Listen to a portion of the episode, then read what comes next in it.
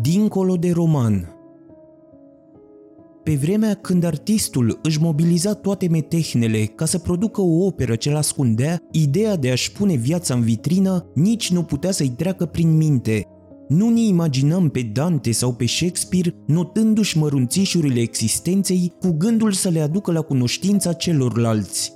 Ba poate chiar erau înclinați să ofere o imagine înșelătoare despre ei înșiși, aveau acea pudoare a forței pe care nevolnicul din ziua de azi nu mai are. Jurnalele intime și romanele țin de aceeași aberație. Ce interes ar putea să prezinte o viață? Dar niște cărți ce se hrănesc din alte cărți sau niște spirite care se sprijină pe alte spirite. N-am încercat senzația adevărului, fiorul ființei, decât în fața omului fără carte, unii ciobani de prin Carpați mi-au lăsat o impresie mult mai puternică decât profesorii din Germania sau șmecherii de la Paris, iar în Spania am văzut vagabonzi cărora mi-ar fi plăcut să le fiu hagiograf. Nici o nevoie la ei să-și inventeze o viață. Ei existau, ceea ce nu îi se întâmplă de fel civilizatului. Hotărât lucru, nu vom ști niciodată de ce strămoșii noștri nu s-au închis în cavernele lor, tot omul își atribuie un destin, deci oricine și-l poate descrie pe al său. Credința că psihologia ne permite să ne descifrăm esența avea să ne lege de actele noastre, de gândul că ele au o valoare intrinsecă sau simbolică. A apărut apoi snobismul complexelor, ca să ne învețe să dăm amploare nimicurilor noastre, să ne lăsăm orbiți de ele, să ne înzorzonăm meul cu facultăți și profunzimi pe care evident nu le are, cu toate acestea, perceperea lăuntrică a mediocrității noastre nu e decât în parte zdruncinată. Romancierul care insistă să-și prezinte viața doar se preface că și crede în ea. Simțim prea bine asta. La fel și faptul că disprețuiește secretele pe care ni le dezvăluie. Nu se îmbată cu apă rece, iar noi cititorii nici pe atât. Personajele sale aparțin unei umanități de mâna a doua, șirată și nevolnică, pe care aplicarea spre șmecherii și intrigi o face suspectă. Nu ne-am putea închipui un rege Lear Viclen. Trăsăturile definitorii ale romanului sunt date de vulgaritatea și de parvenitismul lui, înjosirea fatalității, destin ce și-a pierdut majuscula, imposibilitatea nenorocirii, tragedie declasată. Pe lângă eroul tragic, copleșit de soarta potrivnică, comoara sa din totdeauna, patrimoniul său. Personajul romanesc pare un aspirant la ruină, un trepăduș al groazei, înverșunându-se să se piardă și tremurând că nu va izbuti. Nu are certitudinea dezastrului și asta îl face să sufere. Moartea sa nu răspunde de niciun imperativ. Avem impresia că autorul ar putea să-l salveze, ceea ce ne indispune și ne strică plăcerea lecturii. Tragedia, în schimb, se desfășoară într-un plan, aș îndrăzni să spun absolut. Autorul nu are nicio putere asupra eroilor săi, nu le e decât slujitorul, unealta. Ei sunt cei care îi comandă și îi poruncesc să redacteze procesul verbal al faptelor și gesturilor lor. Ei stăpânesc până și în operele cărora le servesc ca pretext, iar aceste opere ne par realități independente și de scriitor și de trucurile psihologiei în cu totul altfel citim romanele. Romancierul e mereu prezent, tot timpul ne gândim la el. Îl vedem luptând cu personajele sale. La urma urmei, e singurul care ne interesează. Ce va face cu eroii săi? Cum o să se descotorosească de ei? Ne întrebăm cu o jenă amestecată cu îngrijorare. Dacă s-a putut spune că Balzac a șexpirizat cu ratați, ce să mai zicem de romancierii noștri, constrânși să se aplece asupra unui tip de umanitate și mai degradată? Lipsit de suflu cosmic, personajul se subțiază și nu mai reușește să contrabalanceze efectul dizolvant al lucidității sale, al voinței de clar viziune, al lipsei sale de caracter. Un fenomen modern prin excelență e apariția artistului inteligent, nu că aceea de odinioară ar fi fost incapabil de abstractizare sau de subtilitate, dar instalați dintr-un început în miezul operei, o produceau fără să reflecteze prea mult la ea și fără să se înconjoare de doctrine și considerații metodice. Arta tânără încă îi conținea. Acum situația e diferită.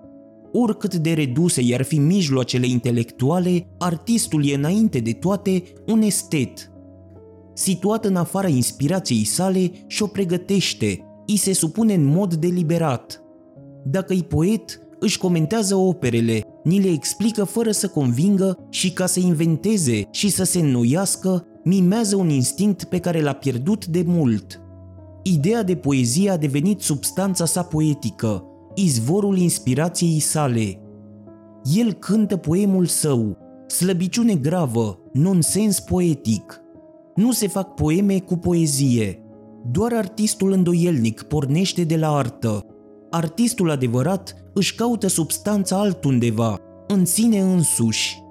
În comparație cu creatorul actual, cu sterilitatea și chinurile sale, cei din trecut păreau să pleznească de sănătate. Nu erau anemiați de filozofie ca ai noștri. N-aveți decât să stați de vorbă cu oricare pictor, romancier sau muzician. Veți constata că problemele îl macină și îi conferă nesiguranță, trăsătura lui esențială. Bâșbâie ca și cum ar fi blestemat să se oprească în pragul creației sau al propriului destin. Nimeni nu scapă azi acestei exacerbări a intelectului, care e însoțită de diminuarea corespunzătoare a instinctului. Monumentalul, grandiosul necenzurat de gândire nu mai sunt posibile.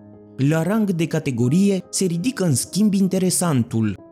Astăzi individul face arta și nu arta pe individ, după cum ceea ce contează nu mai e opera, ci comentariul care o precede sau îi urmează, iar ceea ce produce mai bun un artist sunt ideile despre ceea ce ar fi putut el să realizeze. A devenit propriul său critic, la fel cum omul de pe stradă a ajuns propriul său psiholog. Nici o epocă n-a cunoscut o asemenea conștiință de sine. Văzute din această perspectivă, renașterea pare barbară, evul mediu de-a dreptul preistoric, și nu e secol până la cel prezent care să nu pară mai mult sau mai puțin pueril. Știm foarte multe despre noi înșine, pe de altă parte nu suntem nimic. Răzbunarea lacunelor noastre în materie de naivitate, prospețime, speranță și prostie, simțul psihologic, achiziția noastră cea mai de preț, ne-a metamorfozat în proprii noștri spectatori. Achiziția cea mai de preț? Dată fiind incapacitatea noastră metafizică, vom spune că așa este, fără îndoială, că e totodată singurul soi de profunzime de care suntem în stare. Dar dacă transcendem psihologia, întreaga noastră viață interioară începe să semene cu o meteorologie afectivă al cărei variații nu înseamnă nimic. De ce ne-ar păsa de tot acest manej de năluci din arenele aparenței? Și cum am mai putea, după timpul regăsit, să invocăm eul? Ce bază să mai punem pe tainele noastre? Nu Eliot, ci Proust, e profetul acelor Hello Men al oamenilor găunoși. Dați deoparte funcțiile memoriei prin care Proust încearcă să ne facă stăpânii devenirii și veți vedea că nu mai rămâne nimic din noi, în afară poate de ritmul ce ne punctează etapele descompunerii. Începând din acea clipă, ar fi o necuvință față de noi înșine să ne împotrivim dispariției. Starea de creatură nu satisface pe nimeni, o știm la fel de bine și de la Proust și de la Meister Eckhart. Cu primul ajungem la voluptatea vidului prin timp, cu cel de-al doilea prin eternitate. Vid psihologic, vid metafizic. Unul încununarea introspecției, celălalt a meditației. Eul constituie privilegiul acelora doar care nu merg până la capătul propriei ființe, dar dacă mergi până acolo, atingi o culme fecundă pentru mistic, nefastă însă pentru scriitor. Nu ni l-am putea imagina pe Prust supraviețuind operei sale, viziunii ei finale. Pe de altă parte, datorită lui, orice altă cercetare în direcția mărunțișurilor psihologice e inutilă și supărătoare. Cu vremea, hipertrofia analizei devine stânjenitoare și pentru romancier și pentru personajele sale, n-am putea complica la nesfârșit un caracter și nici situațiile în care este implicat. Le cunoaștem pe toate, sau măcar le bănuim. Un singur lucru e mai rău decât plictisul, teama de plictis. E teama pe care o încerc de fiecare dată când deschid un roman. N-am ce să fac cu viața eroului, refuz să-i fiu complice, nu cred în ea nici cum. Genul și-a irosit substanța, nu mai are obiect. Personajul trage să moară, intriga de asemenea, așa încât nu e lipsit de semnificație faptul că singurele romane demne de interes sunt tocmai acelea în care universul odată eliminat nu se întâmplă nimic. Până și autorul pare absent din ele. Savuros de ilizibile, fără cap și coadă, ar putea la fel de bine să se oprească după prima frază, ori să umple zeci de mii de pagini. În legătură cu ele te poți întreba, e posibil să continui la nesfârșit aceeași experiență? Să scrii un roman lipsit de substanță, iată un lucru bun, dar la ce bun să scrii 10 sau 20 la fel? Necesitatea absenței odată admisă, de ce am multiplica această absență? De ce ne-am complăcea în ea? Concepția implicită a acestui gen de opere pune față în față măcinarea ființei și realitatea nesăcătuită a neantului. Logic lipsită de valoare, o asemenea concepție nu e mai puțin adevărată afectiv. Să vorbești despre neant altfel decât în termen de afectivitate înseamnă să-ți pierzi vremea. Ea postulează o cercetare fără referințe, o experiență trăită în interiorul unei inepuizabile vacuități, vacuitate simțită și gândită prin senzație, precum și o dialectică în chip paradoxal încremenită, lipsită de mișcare, un dinamism al monotoniei și al absenței. Dar asta nu înseamnă să te învârți în cerc. Voluptatea non-semnificației, suprem impas. Să te folosești de anxietate nu e ca să convertești absența în mister, ci misterul în absență, mister nul, suspendat de el însuși, fără fundal, ne stare să-l poarte pe cel care îl concepe dincolo de revelațiile nonsensului. Narațiunii care suprimă povestirea, obiectul, îi corespunde o asceză a intelectului, o meditație fără conținut. Spiritul se vede redus la faptul că e spirit și nimic mai mult. Toate activitățile sale îl readuc la sine, la acea desfășurare staționară care îl împiedică să se lege de lucruri. Nici o cunoaștere, nici o acțiune. Meditația fără conținut reprezintă apoteoza sterilității și a refuzului.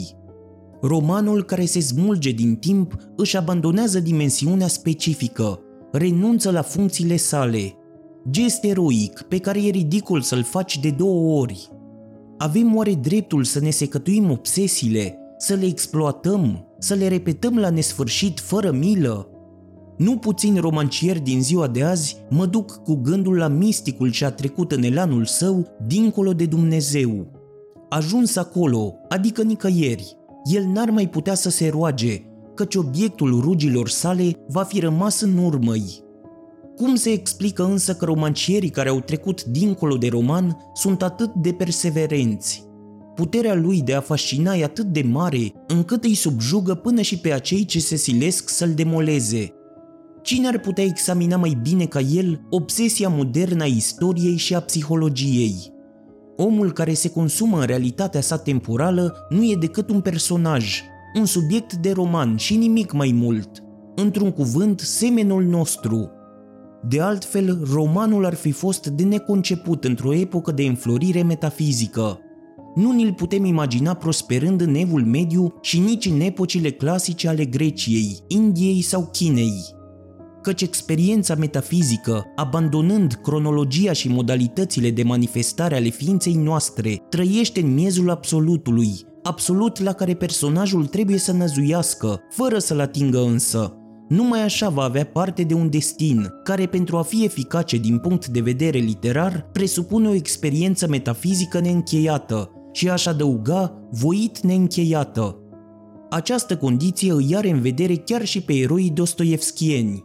Inapți pentru mântuire, nerăbdători să decadă, ei ne stârnesc interesul în măsura în care întrețin o falsă relație cu Dumnezeu.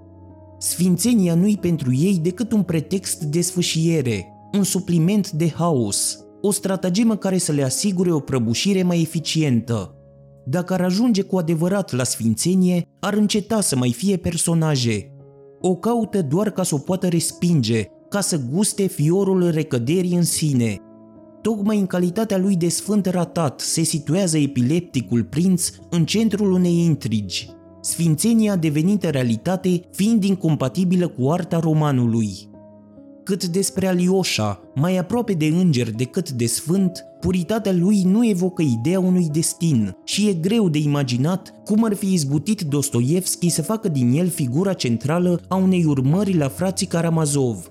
Proiecția repulsiei noastre pentru istorie, îngerul reprezintă primejdia, dacă nu chiar moartea narațiunii. Să deducem de aici că naratorul n-are ce căuta în epoca de dinaintea căderii, Nimic mai adevărat în ce privește pe romancier, a cărui funcție, merit și unică rațiune de a fi constau în pastișarea infernului. Nu revendic gloria de a nu putea citi un roman până la capăt. Mă revolt pur și simplu împotriva insolenței sale, a deprinderii pe care ne-a impus-o și a locului pe care l-a acaparat în preocupările noastre, Nimic mai insuportabil decât să asiști ore în șir la discuții privind cu tare sau cu tare personaj fictiv. Să fiu bine înțeles, cele mai răscolitoare, dacă nu și cele mai mari cărți din câte am citit au fost romane, ceea ce nu mă împiedică să urăsc concepția ce stă la originea lor. Ură lipsită de speranță, căci deși tânjesc după o altă lume, oricare alta decât a noastră, știu totuși că n-am să ajung la ea niciodată de fiecare dată când am încercat să mă înalț la un principiu superior experiențelor mele, am fost silit să constat că le puneam mai presus de orice principiu, că toate veleitățile mele metafizice se izbeau de propria frivolitate. Pe drept sau pe nedrept, am sfârșit prin a învinovăți pentru această situație un întreg gen literar, pe care mi-am vărsat toată furia, văzând în el obstacolul ce mă împiedica să ajung la mine însumi, agentul dezagregării mele și a celorlalți, un tertip al timpului ca să se infiltreze în substanța noastră, dovada în fine obținută că nici când veșnicia nu va fi pentru noi mai mult decât o vorbă și o părere de rău. Și tu, ca toți ceilalți, ești un fiu al romanului. Iată refrenul meu, înfrângerea mea. Orice atac traduce voința de a te elibera de sub o vrajă ori de a te autopedepsi pentru că i-ai cedat. N-am să-mi iert niciodată că sunt în sinea mea mai aproape de primul romancier ieșit în cale, decât de ultimul dintre înțelepții de odinioară. Nimeni nu poate, nepedepsit, să se înflăcăreze pentru balivernele civilizației occidentale, civilizația romanului. Obnubilată de literatură, ea îi acordă scriitorului aproape tot atâta credit cât lumea antică înțeleptului. Însă patricianul care își cumpăra un stoic sau un epicurian trebuia alături de sclavul său să se ridice la un nivel pe care nici nu-l visează burghezul modern, care își citește romancierul preferat. Dacă mi s-ar obiecta că acel înțelept, când nu era un impostor, bătea Pampio pe teme uzate, destinul, plăcerea sau durerea, aș răspunde că acest gen de mediocritate mi se pare preferabil celui de acum, că până și în șarlatania înțelepciunii se află mai mult adevăr decât în aceea activității romanești. Și apoi, în materie de șarlatanie, să nu uităm pe aceea mai demnă, mai reală a poeziei. E limpede că nu se poate face poezie din orice, nici nu se pretează la orice. Are scrupule și rang. Să fur din cei al ei e riscant. Nimic mai inconsistent decât poezia transpusă în discurs – Cunoaștem caracterul hibrid al romanului de inspirație romantică, simbolistă sau suprarealistă. Într-adevăr, uzurpator prin vocație, romanul n-a șovăit să-și însușească procedeele specifice unor mișcări esențialmente poetice. Impur prin chiar adaptabilitatea sa, el a trăit și trăiește din fraudă și jaf și s-a vândut tuturor cauzelor. A făcut trotuarul literaturii fără niciun scrupul de decență, nu e intimitate pe care să nu o violeze. Cu aceeași dezvoltură scormonește în lăzile de gunoi și în conștiințe. Romancierul, a cărui artă constă în trasul cu urechea și în cleveteală, ne transformă tăcerile în bârfă. Chiar mizantrop are pasiunea omenescului, în care se afundă nesățios. Cât e de jalnic față de mistici, de nebunia și neomenescul din ei – și apoi ori și cât, Dumnezeu are altă clasă. Este de înțeles că ne preocupă, dar nu pricep cum de ne pot interesa ființele. Visez la profunzimile angrondului, substrat anterior stricării timpurilor și a cărui singurătate, superioară celei a lui Dumnezeu, m-ar putea despărți pe vecie de mine, de semenii mei, de limbajul iubirii, de prolixitatea provocată de curiozitatea pentru celălalt.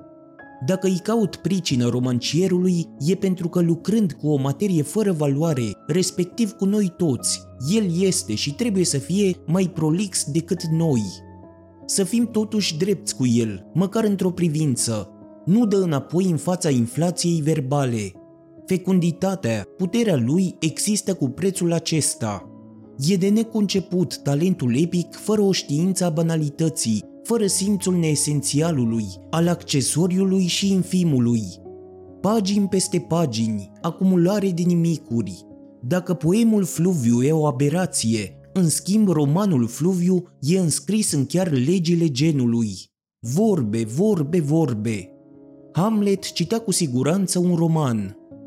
Să oglindească viața în detaliile sale, să ne pervertească stupefacțiile în anecdote, ce chim pentru spirit – acest chin romancierul nu-l simte, așa cum nu simte nici inconsistența și banalitatea extraordinarului. Există vreun eveniment care să merite osteneala de a fi relatat? Întrebare nesăbuită, căci am citit la fel de multe romane ca oricine, Întrebare totuși rezonabilă, în măsura în care timpul zboară din conștiințele noastre și noi nu mai rămâne decât o liniște ce ne înstrăinează de ființe și de acea extensiune a inimaginabilului în sfera fiecărei clipe, prin care se definește existența. Sensul începe să se demodeze. Tabloul cu mesaj limpede nu stăm să-l contemplăm prea mult. Bucata muzicală cu caracter inteligibil, cu contururi limpezi ne plictisește, Poemul prea clar, prea explicit, ni se pare de neînțeles. Domnia certitudinii e pe sfârșite. Ce adevăr care sare în ochi merită osteneala să fie enunțat. Nu merită să ne oprim la ceea ce e lezne de comunicat. Să înțelegem prin asta că numai misterul trebuie să ne rețină. Nu-i mai puțin plicticos decât evidența. Am în vedere misterul de plin, așa cum a fost conceput până la noi al nostru pur formal e numai un refugiu al spiritelor dezamăgite de claritate, o profunzime găunoasă, pe măsura actuală etapei a artei, când nimeni nu se mai lasă îmbrobodit, când în literatură, în muzică, în pictură, suntem contemporani cu toate stilurile. Eclectismul, deși dăunează inspirației, ne lărgește în schimb orizontul și ne permite să profităm de toate tradițiile, îl eliberează pe teoretician, dar îl paralizează pe creator, în fața căruia deschide perspective prea vaste. Or, o operă se făurește alături de cunoaștere sau în afara ei. Dacă artistul de azi se refugiază în obscur, e pentru că nu mai poate să inoveze cu ceea ce știe. Mulțimea cunoștințelor a făcut din el un glosator, un aristarh blazat, ca să-și salveze originalitatea, nu-i mai rămâne decât aventura în inteligibil. Va renunța așadar la evidențele pe care îi le impune o epocă savantă și sterilă. Poet, iată-l în fața unor cuvinte din care niciunul, în înțelesul său consacrat, nu are viitor. Dacă le vrea viabile, trebuie să le sfărâme sensul, să caute în ele improprietatea, în general, în ce privește literele, asistăm la capitularea verbului, care, oricât de ciudat ar părea, e și mai uzat decât noi. Să urmăm așadar curba descendentă a vitalității sale, să ne înălțăm la gradul său de oboseală și de decrepitudine, să-l însoțim pe drumul agoniei. Situație paradoxală, nici când n-a fost mai liber. Abdicarea îi este izbândă, descătușat de real și trăit, își permite în fine luxul de a nu mai exprima nimic, decât poate echivocul propriului joc. Această agonie, această izbândă nu puteau rămâne fără ecou în genul care ne preocupă. Apariția romanului fără substanță a dat romanului o lovitură de moarte. Gata cu afabulația, cu personajele, cu intrigile, cu cauzalitatea, Obiectul odată excomunicat, evenimentul abolit, tot ce rămâne este un eu ce-și supraviețuiește, ce-și amintește că a existat, un eu fără viitor, care crampunându-se de indefinit, îl întoarce pe toate părțile, pe toate fețele, îl convertește în tensiune, iar această tensiune duce tot la ea însăși. Extaz la hotarele literelor, murmuri incapabil să-l explodeze în țipăt, litanie și monolog al vidului, apel schizofrenic ce refuză ecoul, metamorfoză într-un extrem care ne scapă, căruia nu-i urmează nici lirismul invectivei și nici al rugăciunii.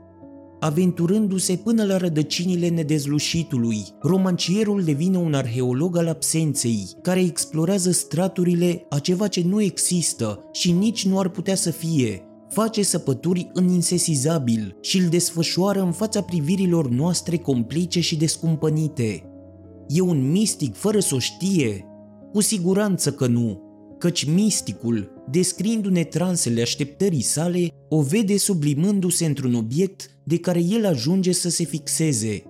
Tensiunea îi se proiectează dincolo de ea însăși sau se menține ca atare într-un Dumnezeu, în care își află sprijin și justificare.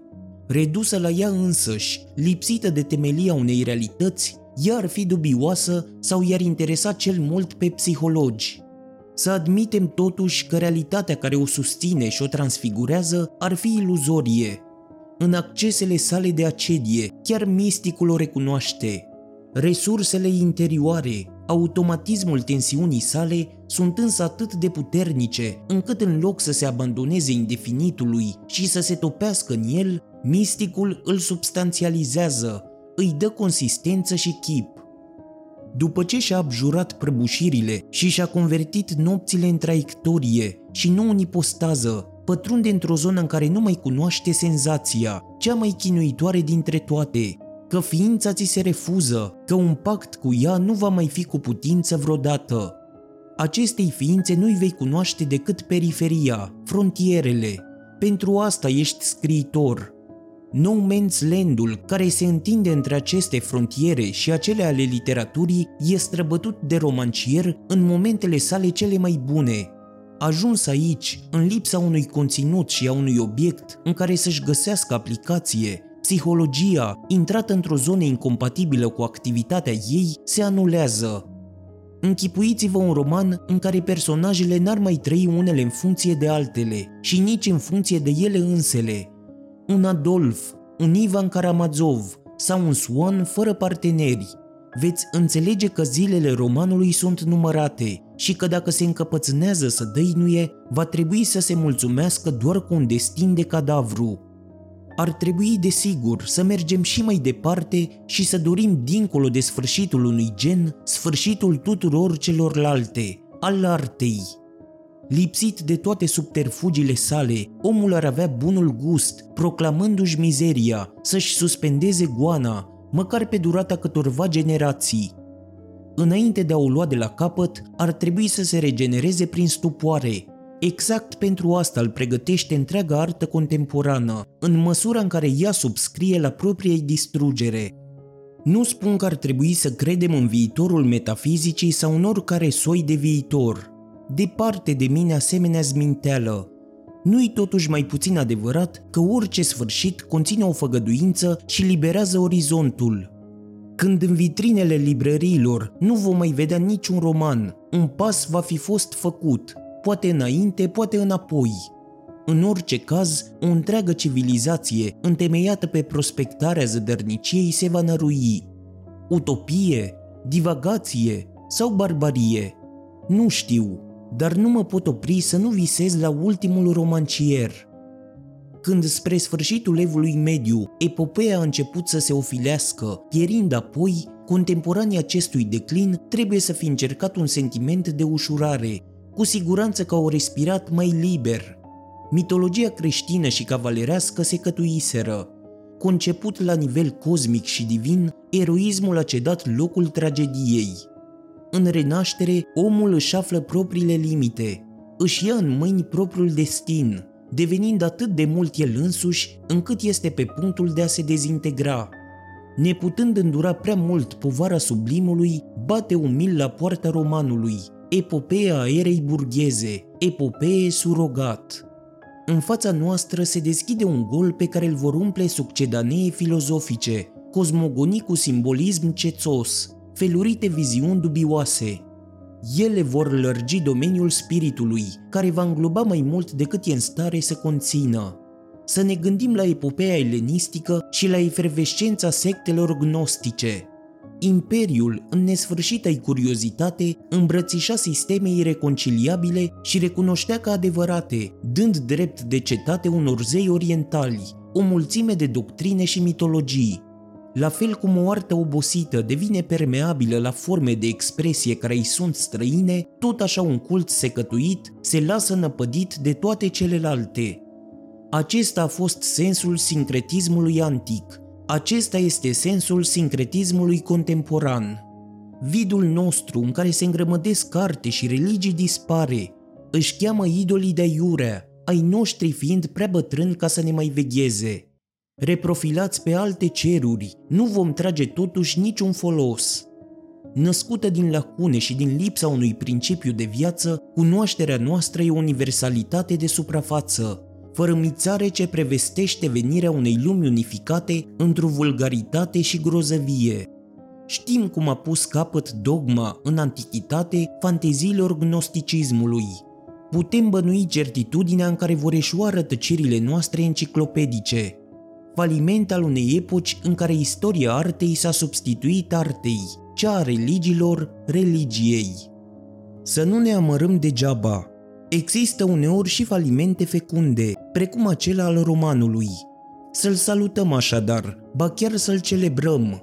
El ne va întări, ne va consolida singurătatea. Închizându-ni se această perspectivă, constrânși în fine să fim noi înșine, vom putea să medităm mai pendelete la rosturile și limitele noastre, la inutilitatea de a ne crui o viață, de a deveni un personaj ori de a crea unul.